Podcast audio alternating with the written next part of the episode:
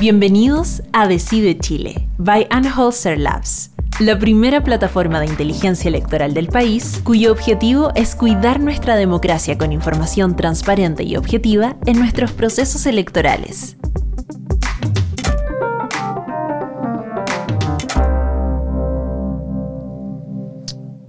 Buenos días. Eh, hoy día estamos en el podcast número 3, Chile en dos plebiscitos, el de 1988 y el de 2020, similitudes y diferencias. Nos acompañan Alejandra Kraus, abogada, exministra del gobierno de Bachelet II. Muchas gracias por estar acá, Alejandra.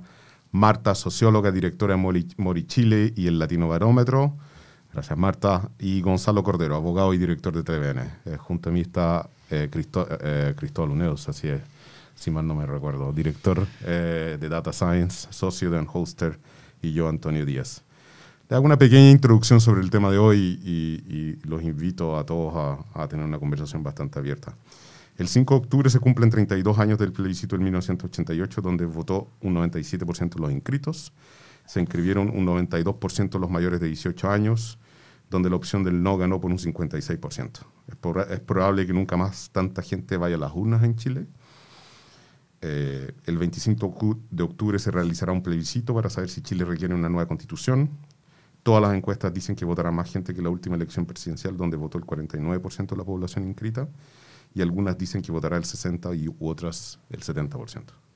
Pero más allá de lo que se votó el 5 de octubre y lo que se vota el 25, ¿cuáles son las diferencias entre ambos plebiscitos y cuáles son las similitudes? Si es que las hay, algunas dimensiones para guiar la discusión son la situación política del país, la situación económica del país, la opinión pública, la franja del estado de los partidos, las potenciales consecuencias del resultado en ambos plebiscitos, entre otros. Dejo la conversación abierta. Cristóbal. Eh, Quizás podemos partir contigo, Marta, en cómo se comporta el comportamiento, cómo se compara el comportamiento de la población previo al plebiscito de hoy día y el plebiscito del 88. Em, ¿Cuánto muchos nos preguntamos cuánto va a influir COVID en, este plebiscito. Bueno, muy buenos días a todos. Es un placer estar aquí conversando con ustedes. La verdad es que yo creo que este es un tema bastante relevante porque eh, está en la memoria histórica de este pueblo eh, una desconfianza centenaria, yo creo, que se manifestó en el plebiscito del 88 y que se está manifestando en este plebiscito y que hace que los electores, dos características que, eh, que son iguales. En primer lugar, la gente ya tomó su decisión.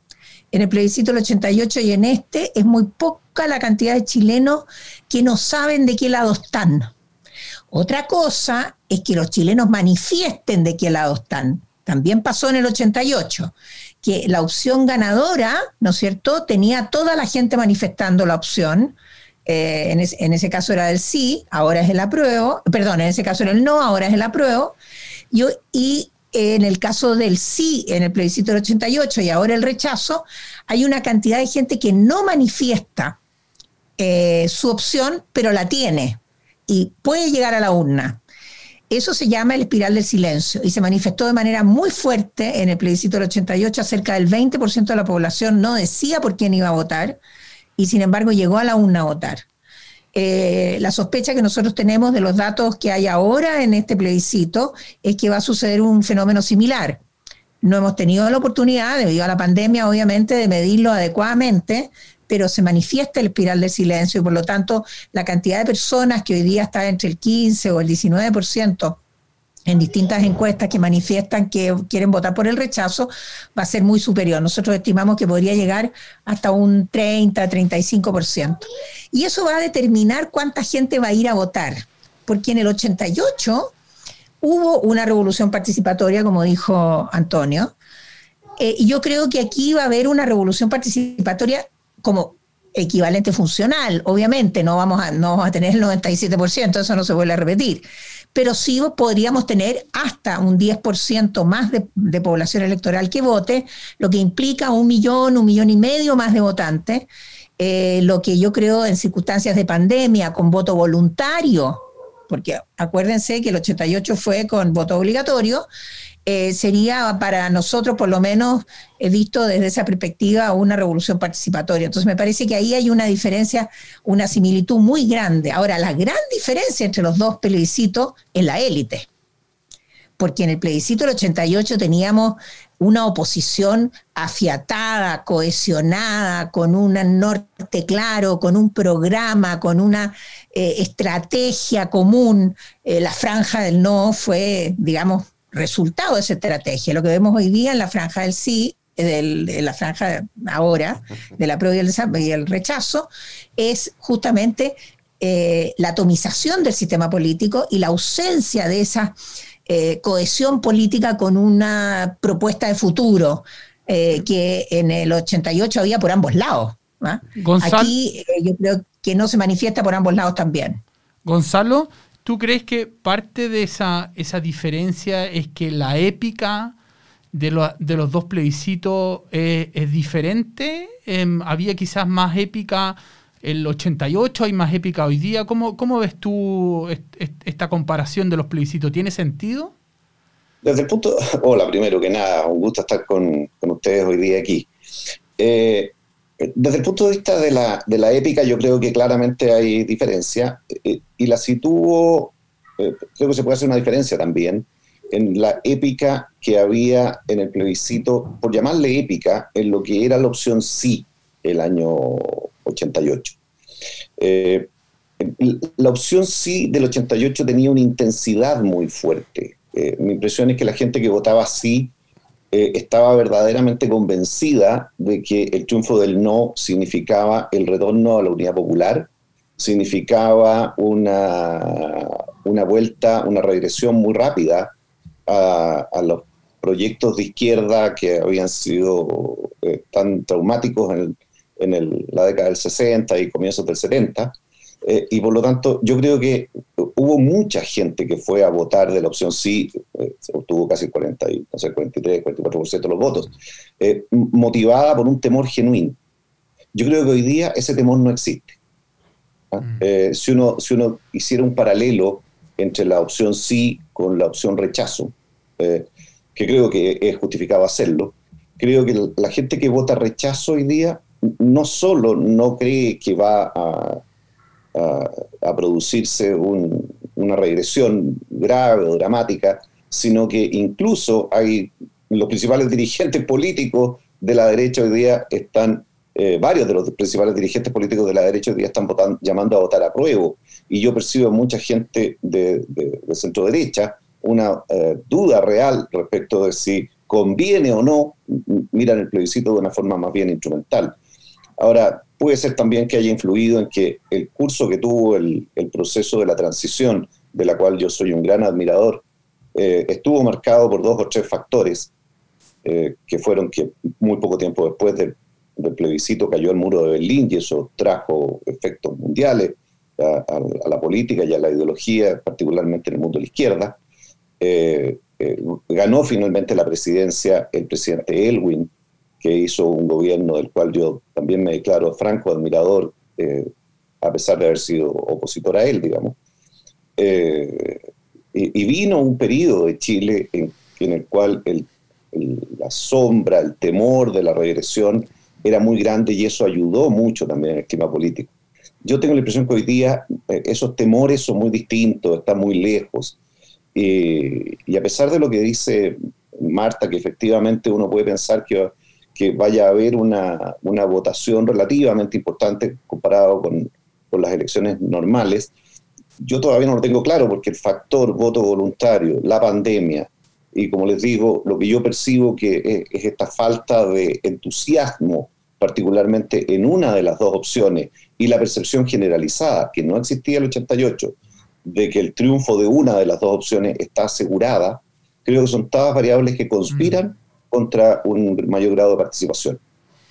Alejandra, una, una de las diferencias que uno puede observar entre el plebiscito del 88 y el 2020, al menos desde mi punto de vista, es que la, la, eh, la, posición del gobierno, los partidarios del gobierno hoy día están divididos.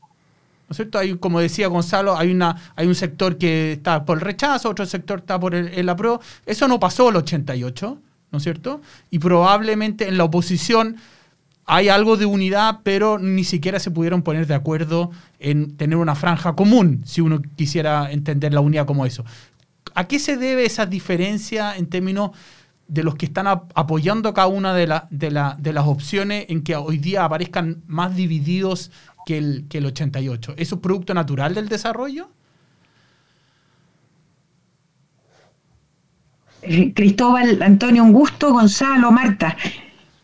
A mí me pasa, Cristóbal, y escuchando a Gonzalo y, a Marta su análisis, yo creo que hay una gran diferenciación y, hace, eh, digamos que es necesario, entre el plebiscito del 88 versus eh, el del 2020 y estas diferenciaciones al interior, al interior de las coaliciones, del gobierno, etcétera, es que esencialmente, a mi juicio, el voto del año 1988 fue esencialmente un voto eh, ético, eh, que movió a una población fundamentalmente por, vinculado a los derechos humanos.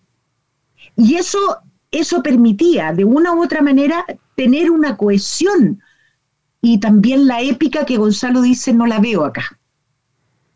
En cambio, el voto, el voto del plebiscito del 2020 es esencialmente un voto político. Esencialmente un voto político y en consecuencia eh, surgen en torno a esta voluntad, a este voto político, necesariamente las diferenciaciones.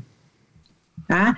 Yo creo que en la elección de los constituyentes, porque soy de aquellas que voy a votar a prueba y convención constitucional, y espero que esa sea la opción que gane, yo creo que en la elección de los constituyentes vamos a poder de alguna manera recuperar posiblemente este voto ético, que ya no tiene que ver necesariamente con los derechos humanos, sino con la sociedad que queremos construir, el rol del Estado, y ahí van a surgir estas, los grandes temas. Y en consecuencia, ahí sí ah, puede eh, incluso ser más fácil para la oposición generar esta tan anhelada unidad unidad de propósito, unidad de, futuro, eh, en la diversidad, pero sin embargo, yo creo que esa es una de las grandes diferenciaciones. Y también yo creo que no hay que olvidar que a junio de 1988 la opción sí ganaba. ¿Ah? Y se empieza a producir hitos, hitos históricos, y aquí, producto de la pandemia, producto de la desarticulación política de uno y otro lado, hemos carecido em, hitos políticos que van permitiendo un cambio profundo, fundamentalmente en votos como de las mujeres, en zonas rurales, lo que lo hace imparable a fines de septiembre. Pero a junio de 1988 ganaba la opción sí, no fuertemente, pero ganaba. ¿ah? Y logramos la inscripción en, los registros electorales y cuando se llegó a una cantidad, si mal no recuerdo, 7 millones de electores inscritos, ya se sabía que era muy distinto lo que iba a ocurrir ¿ah? con la opción del no. Eh, eh, dirigentes del Partido Comunista ¿ah? hacen la opción de decir eh, públicamente que van a votar por el no. Llega Isabela, perdón, la Tencha, Buce de Allende vuelve a Chile y en el aeropuerto señala que va a irse a inscribir en los registros electorales para votar. En ese momento la figura de Allende eh, a nivel nacional e internacional era fuertísima, fuertísima. Ah, podía convocar a los socialistas históricos a comprometerse en este proceso. Vale decir, fue decisiones, fue momento, eh, y esencialmente a mi juicio parte de esta votación ética. Nosotros, nosotros hemos estado acá con, hicimos un podcast de hecho con organizadores de las ollas comunes en la comuna La Pintana. Eh, y hay cosas bien peculiares que salieron de esa entrevista. Una de ellas es como que van a ir a votar y no solo por eso, por defender derechos básicos como la libertad de culto eh, y cosas que no habíamos escuchado nosotros antes. Claro, Magdalena, Elizabeth, perdón, estaba muy preocupada, ella era evangélica y ella iba a votar por el rechazo porque em, estaba muy preocupada por la libertad de culto, veía señales de que la libertad de culto estaba en juego. Yo, sé que esa parte es muy casuística respecto a lo que estamos conversando, pero a mí, a mí no me deja de sorprender varios de los eventos que han pasado los últimos meses en Chile. ¿eh? Primero la marcha del, del, 8 eh, de las mujeres, que fue algo masivo. Eh, las protestas en la Plaza Italia o la Plaza de la Dignidad, dependiendo cómo uno la quiera llamar. Y, y lo que, lo que nos hemos preguntado con Cristóbal después de mucho analizar estos datos es cómo esto se traduce en la votación. Es decir, si efectivamente votan. Les pongo el caso La Pintana, que tiene la menor participación eh, electoral en las últimas elecciones. Y gran parte de lo que mencionaban estas señoras que organizaban las, las ollas comunes es que la gente que vive en La Pintana no está inscrita en La Pintana. No vota, no le interesa.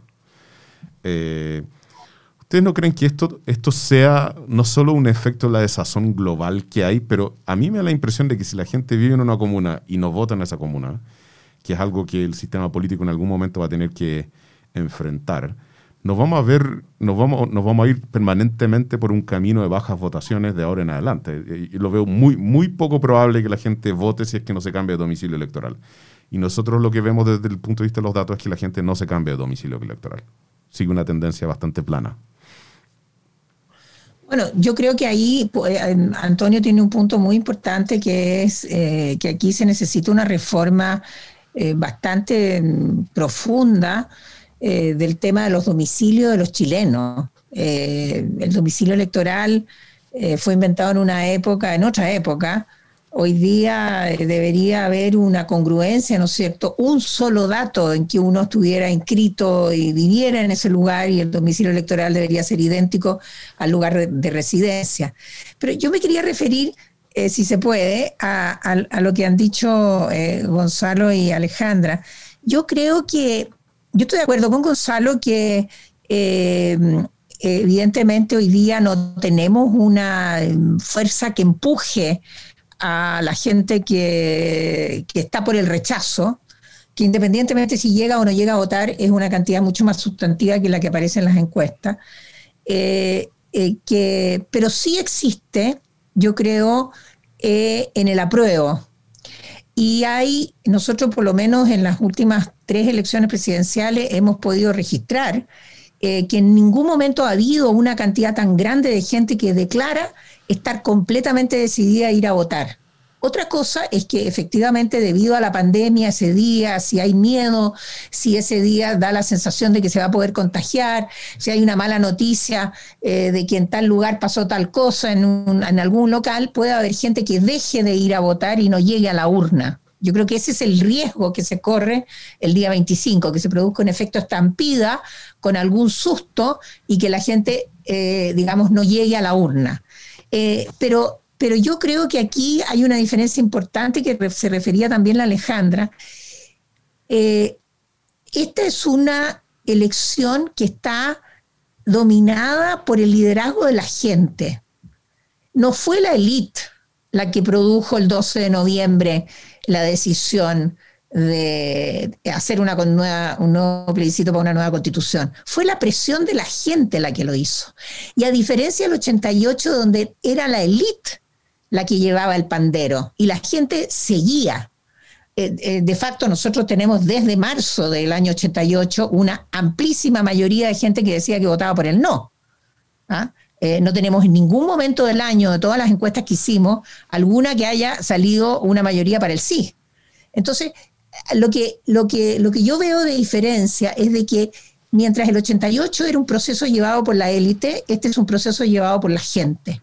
Y la gente tiene distintos motivos para votar. Y creo que el ejemplo que pone Antonio es un buen ejemplo, digamos. La gente tiene motivos tremendamente diversos. Esta constitución nueva tiene un componente eh, mirado desde 18 millones de perspectivas, que se conjugan en una sola cosa que es cómo cambiar esta percepción que tiene la gente de que los gobiernos, todos, los de la concertación y los de la derecha y los de la izquierda, etcétera, son percibidos por la gente como gobernando para una minoría. Y lo que la gente quiere son gobiernos de mayoría, que se gobierne para la mayoría. eh, yo creo que ahí es donde se puede resumir un poco qué es lo que está detrás. Y me da la impresión que el desmembramiento o la atomización de la, de la eh, oposición está reflejado de alguna manera, o más bien dicho, confirma de alguna manera que esto está llevado por la gente. ¿ah? Ahora, el miedo, yo creo que el miedo eh, es generacional. Fíjate eh, eh, que en el, conversando con gente joven que no vivió el plebiscito, la gente percibe que hay miedo. Ahora, nosotros lo comparamos con el miedo que había en el plebiscito, decimos, esto es irrisorio, estoy de acuerdo con Gonzalo también de que no, uno no puede comparar los niveles de miedo. Sin embargo, para aquellos que no vivieron el plebiscito, estos son grados de miedo. Entonces, los miedos son relativos a la persona. Hay, hay una incertidumbre. El miedo hoy día es una incertidumbre versus, ¿no es cierto?, no tener incertidumbre. Yo creo que esa, es la diferencia en este plebiscito. Los que votan rechazo votan contra eliminar todo tipo de incertidumbre. Eh, nos hemos acostumbrado a demasiadas certidumbres. También es verdad que estos 30 años han sido terriblemente estables y que todas estas incertidumbres nos descolocan. Eh, pero claro, los que vivimos el proceso completo, ¿no es cierto?, del golpe militar y después el 88, consideramos que esto no es incertidumbre, son, perspectivas distintas. Me parece que ahí hay una brecha generacional también que analizar, eh, que es interesante. Mirando otra dimensión, em, nos gustaría conversar un poco comparando la franja. Gonzalo, tú en una entrevista em, en la tercera, si mal no recuerdo, ¿no es cierto?, mencionaste que producto de la pandemia y, la prohibición de hacer actos públicos grandes, ¿no es cierto? La franja podía tener un rol más importante porque era la única manera que los partidos o las oposiciones están manifestando su, opinión. Después de haber visto la franja un par de semanas, ¿sigues con esa misma em, tesis de que la franja va a tener algún rol o, o los mensajes son confusos o de peor calidad que la franja del 88? la franja es más mala de lo que yo pensaba que iba a ser en su contenido, digamos. ¿De ambos lados? Tanto la prueba como de ambos lados ya. Sí, de ambos lados. Y, yo creo que eso tiene que ver un poco con, algo que comentamos, que es la, fragmentación, la división eh, que hay en, los sectores políticos. En la oposición eh, no, no, no ha habido unidad, no hubo unidad para tener una franja común no, acaban, de no tener unidad para tener un pacto común eh, en, primarias, digamos, para las elecciones que vienen. O sea, hay un ambiente claramente ahí de, división. Y eso se ha expresado en la franja, y una franja con, muy dividida, muy fraccionada, eh, creo que ha hecho que eso ha conspirado contra su calidad. Y por otro lado, en, en la franja de centro-derecha, que uno podría eh, decir que naturalmente debería estar por el rechazo, es una franja que también está dividida. Eh, la, franja de Renovación Nacional, por ejemplo, es una franja que intenta transmitir las dos posiciones al mismo tiempo. ¿ah? Eh, de hecho, aparece inscrita en el CERVEL como todas las opciones posibles. Claro, claro, exactamente, exactamente. yo creo que eso ha conspirado contra la, contra la franja y la influencia que la franja puede tener.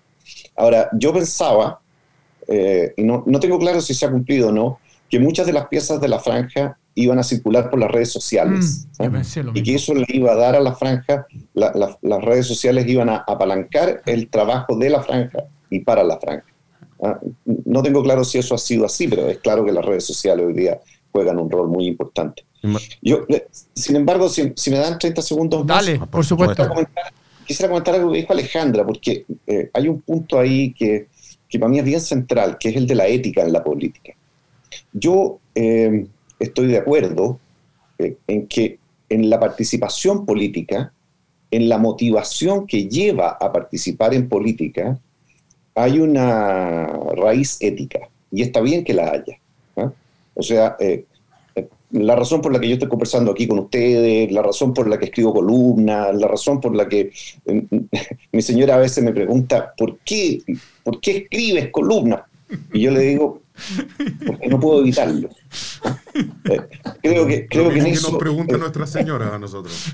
¿Por qué hacemos esto? Hay, una motivación en algunas personas que, que nos hace tener un cierto sentido de responsabilidad con nuestra sociedad y uno puede decir que ahí hay algo ético.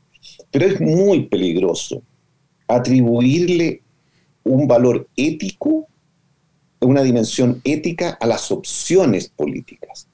creer que mi opción política tiene un nivel ético en sí mismo superior al de mis adversarios, a mi juicio es un error fatal, porque en el extremo conduce a la violencia. Popper decía algo con lo que yo estoy completamente de acuerdo. Popper decía que la democracia es un sistema que no responde a la pregunta ¿quién debe gobernar? Precisamente porque si fuera eso, conduciría a que todos creyéramos que debe gobernar el nuestro porque es mejor. No, Popper decía, la democracia responde a la pregunta ¿cómo se debe gobernar? Es una forma de gobernar la democracia bajo, bajo ciertas reglas. Entonces creo que, creo que hay que tener siempre cuidado con la forma y el lugar en que uno coloca la dimensión ética en la política. Yo, yo antes que intervenga Alejandra, yo solo quiero mencionar algo. Nosotros, como parte de este esfuerzo que estamos haciendo, es justamente levantar datos de donde usualmente no hay datos. Entonces, el equipo Data Science que, que dirige Cristóbal se puso en un esfuerzo de escuchar 624 radios eh, en Chile, por tratar de entender cómo se está dando la franja. Y, y eso tiene varias problemáticas desde el punto de vista de los datos. Es decir, tengo que transformar audio a texto, identificar los puntos del audio donde empieza la franja, qué dice la franja, es la misma franja en todas las radios las radios locales tienen más franja o menos franja, eh, están separados los partidos por algunas radios en específico y uno creería eso a priori y hay otras radios que efectivamente no, no entregan franja. A nosotros, nosotros seguimos creyendo que faltan datos para la política en Chile. Y, parte de este esfuerzo que estamos haciendo acá es porque creemos que faltan muchos datos. Eh, no es fácil lograr datos en Chile para contrarrestarlos con la realidad. Justamente el punto que tú mencionas de la ética, Gonzalo, estando muy de acuerdo contigo en, que, en decir que una opción no es mejor que la otra. Pero el problema es que muchas veces llegamos a estos gurúes políticos que tienen sus evaluaciones el día de las elecciones, pero yo creo que no saben que la pintana no tiene vereda. Eh, y no conocen la pintana y no saben lo que es el hacinamiento. Y, no estoy poniendo ningún lado para ninguno de los dos lados, pero a nosotros nos ha tocado en varias elecciones estar con estos análisis el día de las elecciones presidenciales o, de diputados y que son bastante certeros según ellos, pero con un conocimiento de la causa, del lugar muy baja.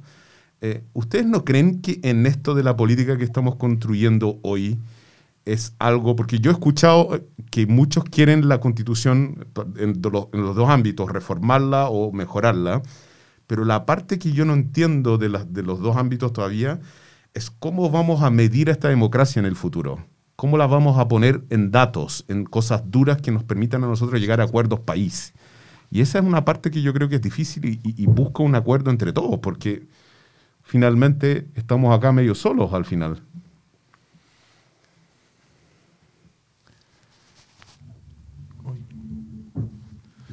Bueno, yo creo que sí, hay una, una brecha tremenda de conocimiento eh, sobre nuestra sociedad. Tenemos demasiado conocimiento sobre la economía, eh, tenemos una dominación de las ciencias económicas sobre el análisis de la sociedad y tenemos una eh, subvaloración de las ciencias políticas y de la ciencia y de la sociología política. Eso no cabe la menor duda. Hay una, una digamos, una mayoría economicista, ¿no es cierto?, que oprime a una mayoría, a una minoría más, más filosófica, más de la ciencia política y la sociología. Yo creo que eh, y, de alguna manera está también eh, subyacente el hecho de que, bueno, esas son ciencias imprecisas, donde las encuestas son percepciones y por lo tanto, eh, ¿qué tanto dato se puede sacar de ahí? Hay, hay, elementos tradicionales y hay elementos del positivismo en esa discusión. Que tiene que ver hoy día también con, yo creo, el, mal estado de la política. El mal estado de la política también tiene que ver con la modernización de la manera como se hace política. Y eso tiene que ver con lo que dice, con lo que dice Antonio, de que se requiere muchísima más información eh, para poder hacer una mejor política. Eh, si uno mira cómo se hace en el primer mundo. Pero hoy día yo creo que hay más información que la que había en el 88 en términos de estudio, de análisis de población, y uno tiene mejores datos, es más barato, y en ese sentido, yo em, estando de acuerdo con Gonzalo que la franja es más mala de lo que uno hubiera esperado, uno se pregunta por qué, siendo este para un sector grande de la población, sobre todo la oposición, un, algo anhelado, se lo están farreando desde la franja. Alejandra. A ver, yo coincido absolutamente con lo que señaló Gonzalo respecto a la franja. Yo creo que todos esperábamos eh, que no fuera lo suficientemente mala. ¿ah? Eh, creo también eh, que va a influir poco y de alguna manera con distintos estudios que se, se han realizado está influyendo bastante poco porque además muchos declaran haberla visto ocasionalmente. ¿ah? Eh, entonces, hasta yo salí y ni siquiera me vi. Eh, ah, entonces, de verdad, pero, y, las razones, las razones yo creo que tienen que ver, eh, a propósito de lo que hemos repetido en, varias oportunidades, en la épica que teníamos en, en 1988, donde además esta élite puso lo mejor de sí misma y a los mejores para construir este, eh, digamos, esta, esta visión. No se olviden que, tenían que teníamos que transformar un no, ¿ah? una expresión negativa, una carga negativa, ¿ah? en los anhelos y esperanzas para la ciudadanía, con este miedo que eh, Marta señalaba, la gente creía que en los lugares, eh, digamos, en, las urnas, eh, lo iban a estar grabando, cómo estaban votando, en los sectores fundamentalmente poblacionales, rurales. entonces, se puso lo mejor en una, en una visión unitaria. Y para precisar a Gonzalo, me pareció importante, ya que fui, como dirían, en en tribunales he sido aludido. Em, Gonzalo, yo no me refería a las opciones del sí o el no. Yo me refería al voto con carga ética. Eh, diferencia que hoy día es este voto político, como muy bien Marta señala la diferencia de un plebiscito y otro, surge la ciudadanía o surge la élite, o cómo la élite conocía a la ciudadanía, cómo de una u otra manera tenían distintos eh, estamentos que estaban vinculados por años a, con la población, había legitimidad eh, y confianza entre el pueblo y la élite. Eh, tiene que ver con el voto ético. Y eso no significa una carga, una carga para que una opción era mejor que la otra. Lo que determinaba la decisión de uno u otro estaba vinculado a derechos fundamentales, eh, primeramente. Si tú haces una, una, cuantificación de las razones por las cuales se votaba, sí o no, ¿ah? lo primero son los derechos humanos. Fíjese que no es, no es querer sacar a Pinochet, que pasa a ser una de las, cuando tú hacías encuestas y preguntabas, Marta probablemente puede recordar más precisamente estos datos. A eso me refiero, no qué opción era eh, más o menos. Eh, por eso creo que en lo, en lo constituyente va a ser muy importante esa señora de las ollas comunes, que va a estar preocupado que esa persona, si está dispuesto o no a defender la libertad de culto o no. ¿Ah? Eh, y otras personas van a hacer otro tipo de opciones cuánto, cuánto el sistema privado deberá o no deberá, eh, o cuán complementario o no en, garantizar el acceso a las prestaciones eh, esenciales para la ciudadanía, etcétera. Entonces, e, era esa precisión, Gonzalo, no era la opción sí o no. ¿ya? si yo, yo eso lo ah. entendí. y de hecho no, no me preocupaba eso porque porque creo que efectivamente la motivación ética en el plebiscito del 88 estuvo presente en muchas personas. Yo tengo un íntimo amigo que es lo más conservador que se puedan imaginar, eh, es muy religioso además, eh, y extraordinariamente talentoso. Y, votó no en el plebiscito del 88 porque para él el tema de los derechos humanos le implicaba una cuestión, eh, una cuestión una obligación ética de estar en la opción no en el plebiscito del 88. ¿ah? Eh, y salvo esa elección, hasta todas las posiciones de derecha que hay en el planeta, digamos, o de la derecha que hay en el planeta. Pero me pareció entender que la referencia eh, que tú hiciste a la elección de constituyente, a lo que venía después, hacia adelante, iba a volver a tener una carga ética y por eso, y por eso hice el punto, digamos. Yo, yo creo que la, eh, por decirte algo, yo creo que los dirigentes del Frente Amplio están equivocados desde las 0001 del día hasta las 23.59 eh, de, la, de la noche, digamos. Pero jamás se me ocurriría pensar a mí que eso me coloca a mí en una posición éticamente superior a ellos. ¿eh? Yo, yo, claro, yo puedo tener, yo puedo tener una visión distinta y, creer que están equivocados. Y ellos seguramente creen que yo estoy equivocado en todos. Pero en el momento que pensamos que eso nos lleva a pensar a ellos o a mí, que la, la, posición de unos u otros tiene una, una relevancia ética respecto de, la, de los demás, la convivencia se vuelve imposible. Es que yo creo que, Gonzalo, para efectos de una precisión, Martita, eh, y te doy la palabra, pero eh, si no es que te la dé, digamos, me quedo callada. Alejandra, te vamos a mandar el estudio a tu casa, no te preocupes. Te lo vamos a mandar a tu casa, no te preocupes. has contratado. Pido excusa, pido excusa es el entusiasmo. Y, Está bien, adelante, adelante. Eh, Gonzalo, eh, me refiero, yo creo que cuando pensamos que la ética es una carga para nuestras propias conductas, no me parece correcto. Pero distinto es las visiones que tenemos. Y esa señora de la Pintana que se refería a Cristóbal y Antonio, ella cree que es un valor ¿ah? y le preocupa, y eso es lo que lo mueve. Y eso tiene carga de una u otra manera valórica. ¿ah? A eso me refiero. A eso me refiero. Yo quiero hacer un comentario sobre el tema de la ética porque yo creo que también hay una comparación que hacer con el momento presente.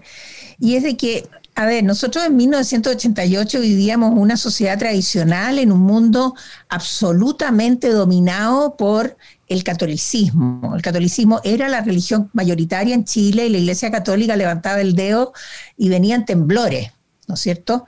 Eh, eh, los, curas hicieron campaña en contra de la ley del divorcio, atrasaron la ley del divorcio 10 años.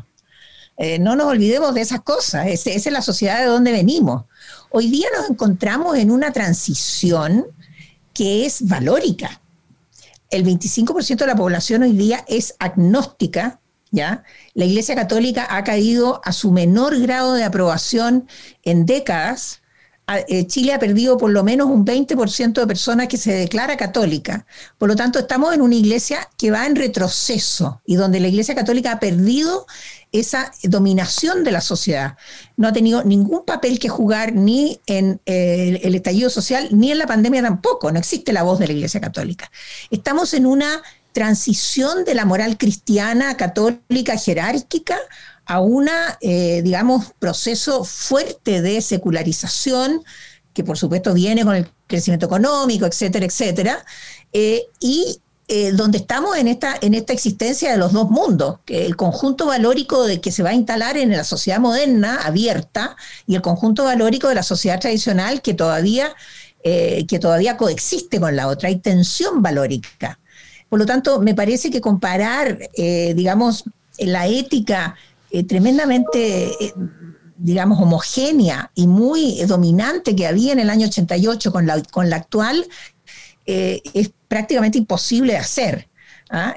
hoy día nos encontramos con muchas éticas, ¿ya? que, son, que son las que producen el conflicto valórico que estamos viviendo. todas las cuales, yo creo que cada ética tiene su propia, digamos, su propio etos, ¿ya? Eh, eh, la ética, ¿no es cierto?, de la defensa del sí, eh, era gente que efectivamente creía que había habido una guerra y que por lo tanto en la guerra se muere gente. Ah, esa era una ética, digamos, consistente consigo misma.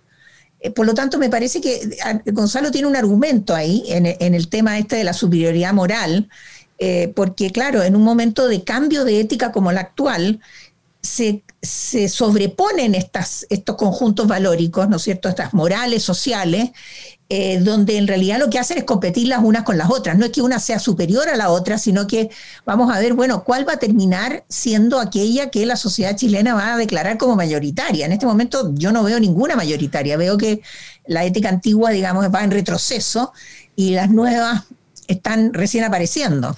Eh, Entonces, me parece que la discusión de, ese tema es una discusión mucho más, eh, digamos, peliaguda que una, comparación, digamos, con eh, la simplicidad que era analizar la sociedad de, esos años, donde ah. estoy de acuerdo con la Alejandra de que el tema de derechos humanos era uno que, dominaba. Hoy día no es así. O sea, el, ejemplo, que, el ejemplo que pone Antonio está muy bien puesto desde esa perspectiva, ¿no es cierto? Hay gente que hoy día está defendiendo su derecho a ser eh, protestante o católico o agnóstico eh, como, como una posición valórica. Nunca en Chile se había producido un cambio valórico tan fuerte como entre el año 12, 2012 y el año eh, y el año 20. Pero yo, yo tengo, yo tengo un tremendo problema. Mundial de Valores. yo tengo un tremendo problema, Marta, con lo. O sea, el tema ético para mí, eh, o sea, si bien estoy de acuerdo con lo que ustedes mencionan, pero antes teníamos actores conocidos que eran que tenían un discurso conocido. Y hoy día entramos en una etapa en la cual las redes sociales están jugando un juego, yo creo absolutamente minimizado por la política, porque la política no lo entiende, eh, humildemente hablando, de que un mensaje hoy en día puede ser personalizado a una persona en particular. Y es distinto un mensaje que le envío a Marta que uno que le puede enviar a Gonzalo que uno que le puede enviar a Alejandra y yo no sé quién lo produce y yo no sé cómo llega. Y esa parte de la ética, que antes la Iglesia Católica podía tener una posición bastante concreta en contra de el divorcio o lo que fuese, hoy en día hay un rostro desconocido detrás. Entonces, a mí esa parte en la cual sea que vote apruebo o rechazo en el plebiscito, lo que uno está escuchando cada vez más de parte de personas individuales hay un montón de temores respecto a sus derechos individuales que yo no sé de dónde surgen y cómo se generan. Pero esta persona La Pintana que votaba rechazo, ella votaba rechazo no porque creyera que no tenían que reformarse gran parte o, cambiar la constitución. Ella votaba rechazo porque tenía miedo a perder su libertad de culto. Y ese miedo, honestamente, si cualquiera de nosotros dice acá, yo creo que ninguna franja está diciendo que se va a perder el derecho a, profesar el culto que uno quiera, sino que esto está fundado, yo insisto, en las redes sociales y esta fábrica de contenidos que puede ser individual, puede ser concertada y uno puede tener todas las, perspectivas de, de, una mano oculta, pero acá yo creo que en la parte ética estamos entrando en una etapa de esta sociedad en la cual nadie controla este, estos terceros jugadores que son las redes sociales siguiendo un poco con, esa, misma reflexión, una cosa que uno ve em, que, va a ser diferente o puede ser diferente es lo que vaya a pasar el 25 de octubre en, la noche, ¿no es cierto? Em, el 5 de octubre, em, para los que no, saben, ¿no es cierto? Había era la noche, las urnas ya estaban cerradas, habían, no, no, no, aparecía en cómputo, no se sabía qué iba a pasar y todo cambió cuando el general Matei en ese entonces, ¿no cierto?, entró a la moneda y dijo, le dijo una periodista, un le dijo un periodista que parece que ganó la opción no. ¿No es cierto? Y, eso fue como un, cambio en el escenario en esa noche. La noche del 25 de octubre probablemente el gobierno va a aparecer, la moneda trata de que, que sea algo más unido y la oposición em, fragmentada, celebrando quizá, quien lo sabe, de manera em, dividida. ¿Ustedes ven alguna otra em, evento que pueda suceder esa, noche o los días después? Em, ¿Se van a poner los partidos de vuelta a mirar el proceso constituyente como que después fue del 5 de octubre preocuparse por el candidato presidencial?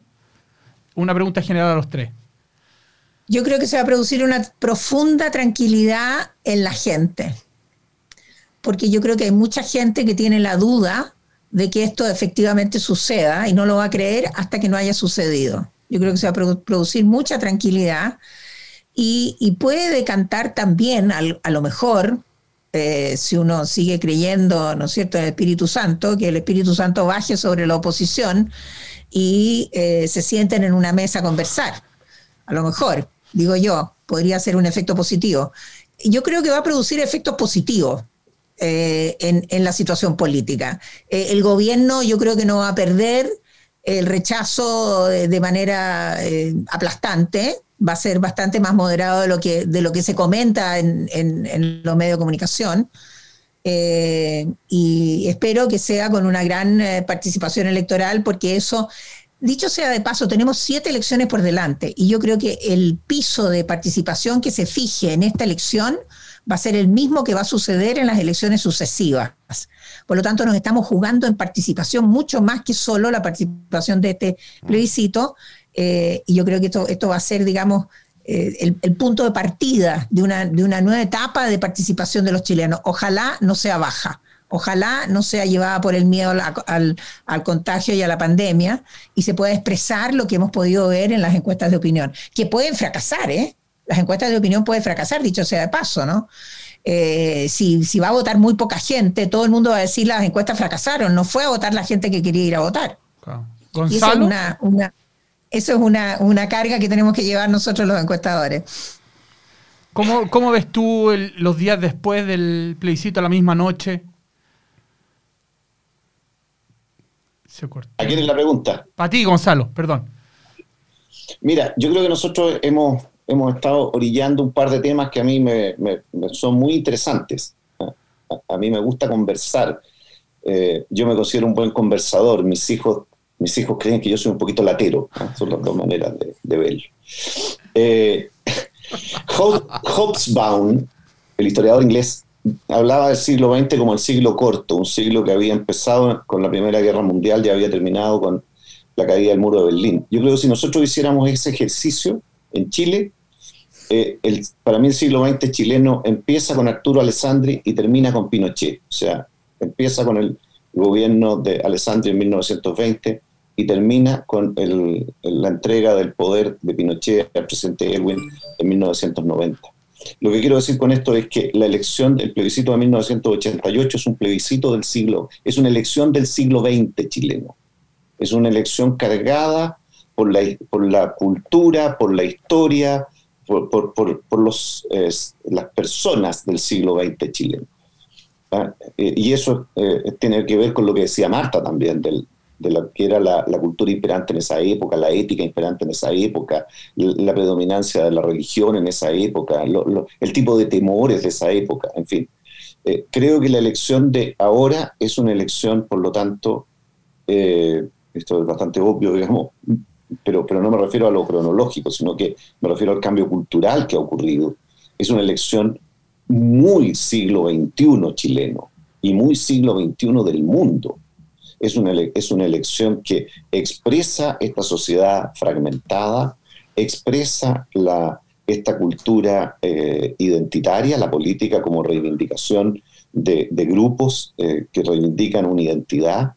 Eh, la, la, violencia está fundamentalmente dada por un renacimiento del anarquismo en nuestra sociedad, el debilitamiento de las instituciones, de, las de la autoridad, el debilitamiento de la legitimidad del, poder, digamos, eh, y de la legitimidad de, las élites. Eh, eh, todo eso hace que predecir las cosas que van a ocurrir sea muy difícil. ¿ah? Eh, porque como dice Marta, puede bajar el Espíritu Santo, pero, pero, el Espíritu Santo, el Espíritu, Santo, la experiencia indica que el Espíritu Santo eh, hace muchas cosas y es muy pluralista, se, le, reivindica para todo tipo de posiciones. Entonces, ¿dónde va a bajar el Espíritu Santo es lo que no sabemos. Entonces, por un lado hay, eh, claro, ojalá ocurra esa pacificación que decía Marta, esa liberación de la gente, pero también puede ocurrir, si es que hay un resultado muy amplio entre el rechazo y el apruebo, también puede ocurrir que esa, ese sentimiento reivindicatorio mm. de, la percepción de una sociedad injusta, de una sociedad del abuso, de un sistema que solo beneficia a unos pocos, eh, vea en el resultado de esta elección un, hito de erupción, un hito mm. de liberación. Mm. ¿ah? Y que eso efectivamente pueda generar el día del plebiscito en la noche o los días siguientes un, problema de violencia que ojalá Dios quiera que no ocurra, ¿ah? porque eh, en este siglo XXI, en esta cultura en la que estamos, es mucho más difícil conducir la sociedad, es muy difícil gobernar. Eh, y cuando digo gobernar no me refiero solo a estar en la moneda. ¿ah? Eh, y, por lo tanto, cuesta predecir y cómo se va cómo se van a encauzar las tensiones sociales. Absolutamente. Alejandra. Eh, yo tiendo a coincidir con Marta. Eh, yo creo que eh, el escenario de esa noche va a ser muy distinto a lo que se vivió en 1988. yo recuerdo que nosotros votábamos y estábamos a cargo, digamos, de un local de votación en San José de la Estrella, en la comuna de La Florida, colindante con Puente Alto. Ya conocido los resultados, nos quedamos hasta tarde en, los, en el colegio, con miedo a qué, miedo a qué iba a ocurrir con las urnas, con los sobres que contenían los votos, cuál iba a ser la conducta que el sistema eh, iba, eh, iba a responder. Había mucho miedo, mucho miedo. La vuelta, la vuelta de esa noche por Américo Vespucio, eh, terrorífica Ah, de verdad era un silencio, pero un silencio cargado de miedo, porque no hay que olvidarse que los dirigentes de la concertación eh, por el no le habían pedido a la ciudadanía que no saliera a la calle, porque habían veedores internacionales, conteo paralelo, se sabía que había ganado el no, abiertamente, claramente, ah, pero no había el reconocimiento por parte del gobierno. Es decir, ese era el escenario de esa noche, de mucho miedo. Yo tengo la certeza que el presidente Piñera jamás eh, nos expondría o expondría al país a contener información electoral para controlar de una u otra manera la información. Eh, yo confío de esa manera en el sistema democrático. Confío en sus autoridades, en su liderazgo y creo que hay un tema muchísimo mayor. Y la ciudadanía, por, por tanto, siendo este proceso, como muy bien señalaba eh, Marta, que surge a partir de la ciudadanía, del movimiento social y no de la élite, creo que va a encontrar su, conducción. Eh, siendo yo, me maravillo con el Espíritu Santo, no sé si va a ser capaz de bajar. Pues no es por incredulidad de la existencia, de la importancia. puede tener la expectativa, digamos. A mí me gusta el hecho que estemos en una empresa absolutamente pragmática respecto a datos, ingeniería y que estemos hablando del Espíritu ah, Santo. Algún software, tendremos que construir algún software que se llame el Espíritu Santo para que lo pongamos a poner algo material al respecto. nos hemos ah.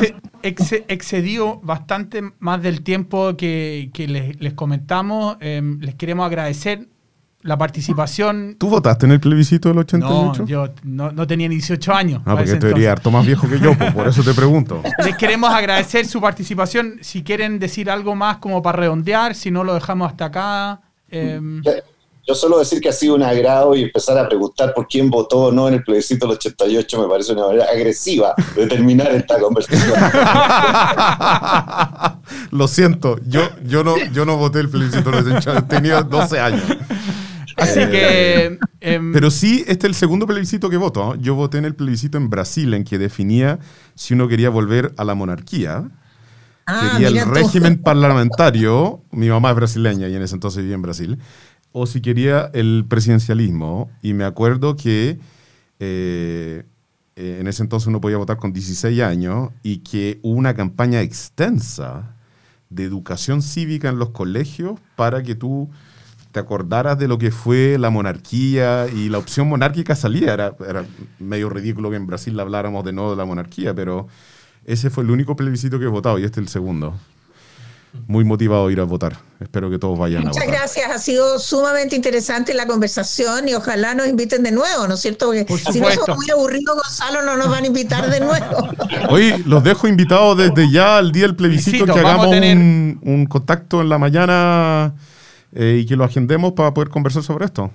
Muchas gracias. De todas maneras. que estén muy bien. a todos ustedes. Que estén muy bien. Gracias. Muchas gracias. Saludos. Chao. Decide Chile by Holster Labs está conformado por un grupo de profesionales comprometidos que a través de su expertise tecnológico entregan análisis y contexto como un beneficio directo a la comunidad en procesos electorales.